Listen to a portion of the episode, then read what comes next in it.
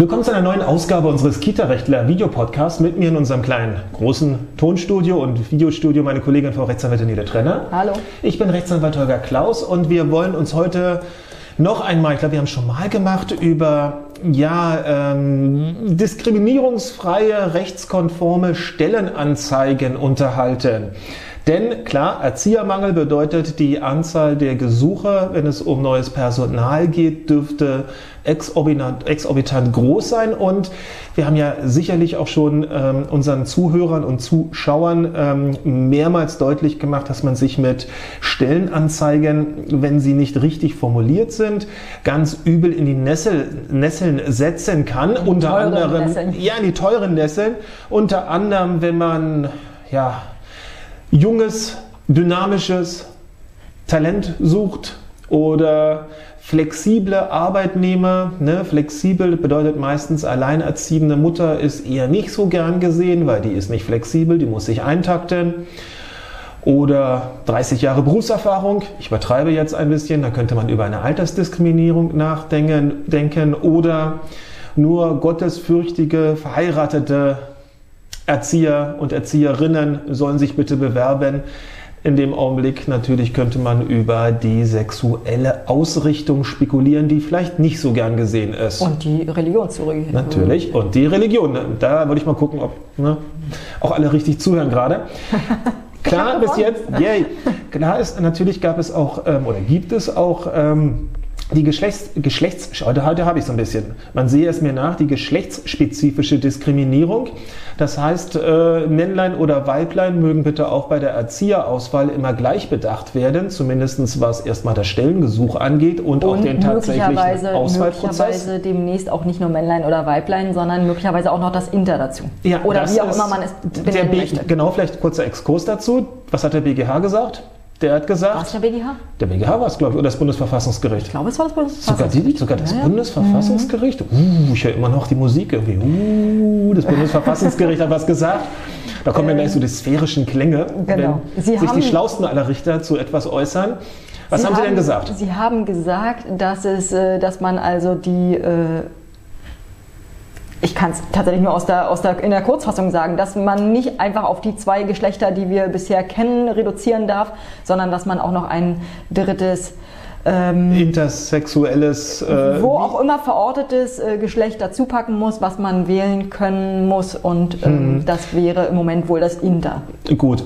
Ähm, wir müssen der Fairness halber sagen, dass das Bundesverfassungsgericht natürlich zu einem sehr wichtigen Aspekt ähm, eine, eine Aussage getroffen hat und das war jetzt nicht gerade die Frage, ob Inter in einer Stellenanzeige auftauchen muss oder nicht. Ja.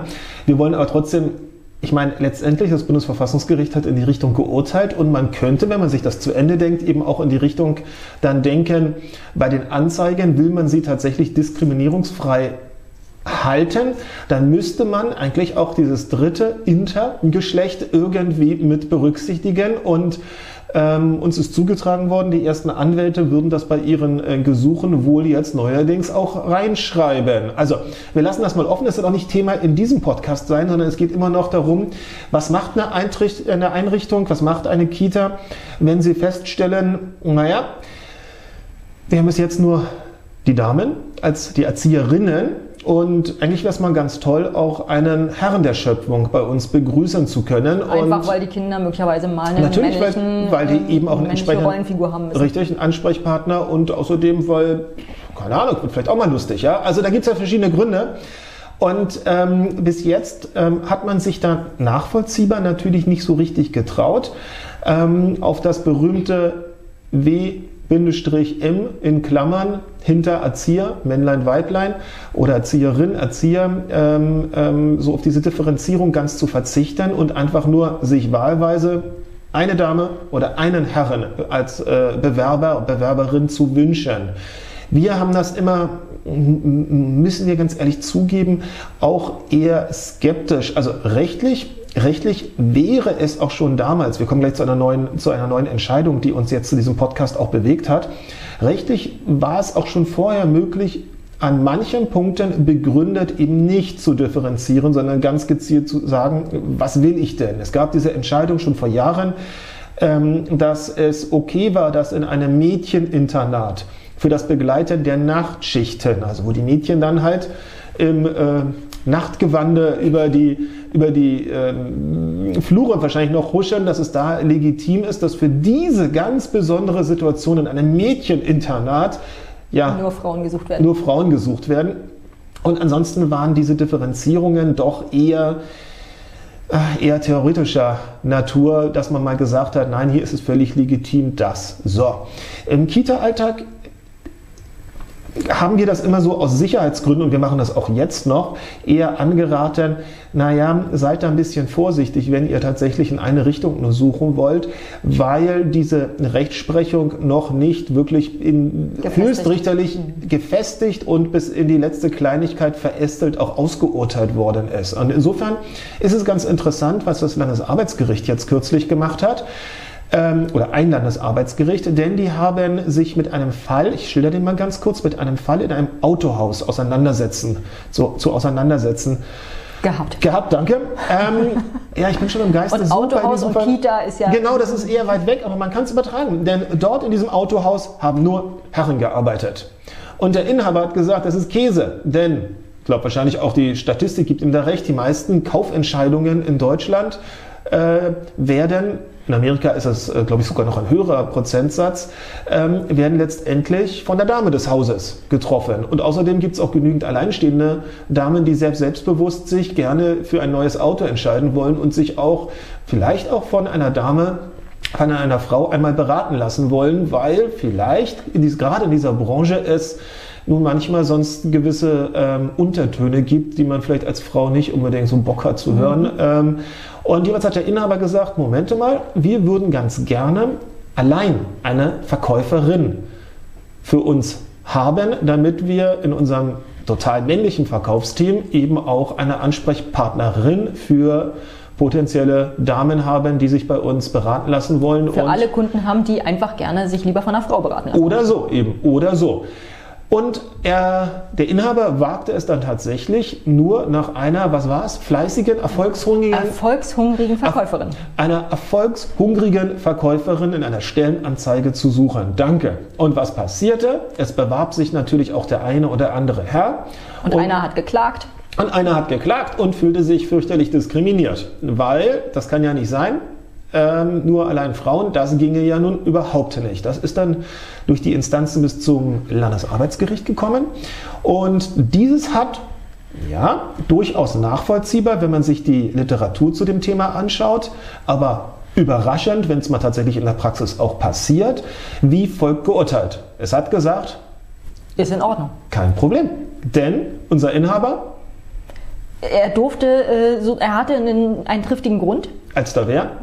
Dass er gerne sein weibliches Publikum nicht verschrecken wollte. Beziehungsweise, drücken wir es mal positiv aus. wir drücken es positiv aus. Einen zusätzlichen, er wollte ihnen einen zusätzlichen Nutzen Service anbieten, Nutzen anbieten. Indem, ich glaube, das indem ist besser. alle ja. Kunden auch durch äh, die Möglichkeit hatten, sich durch eine Frau beraten zu lassen. Richtig. Das war ein triftiger Grund. Ähm, Aber nicht der einzige, denn er hat ja auch gesagt, nee, sowieso eine, eine Lady, eine Dame in unserem Team würde uns ganz gut tun und hat also gesagt, um hier eine gewisse ähm, Ausgleich. einen gewissen Ausgleich, äh, den Versuch eines Gleichgewichtes in die Belegschaft zu bringen, hätte er eben auch sowieso sich diesbezüglich allein an äh, Frauen als potenzielle Verkäuferin wenden können und hat damit auch als zusätzliches Argument beim Landesarbeitsgericht Recht bekommen. Und somit musste unser übergangener Bewerber auf sein Schmerzensgeld am Ende verzichten in der zweiten Instanz. Er hat nichts bekommen. Denn das Landesarbeitsgericht hat gesagt, doch, es gibt eben auch triftige Gründe, die eine, Dis eine Diskriminierung war es ja.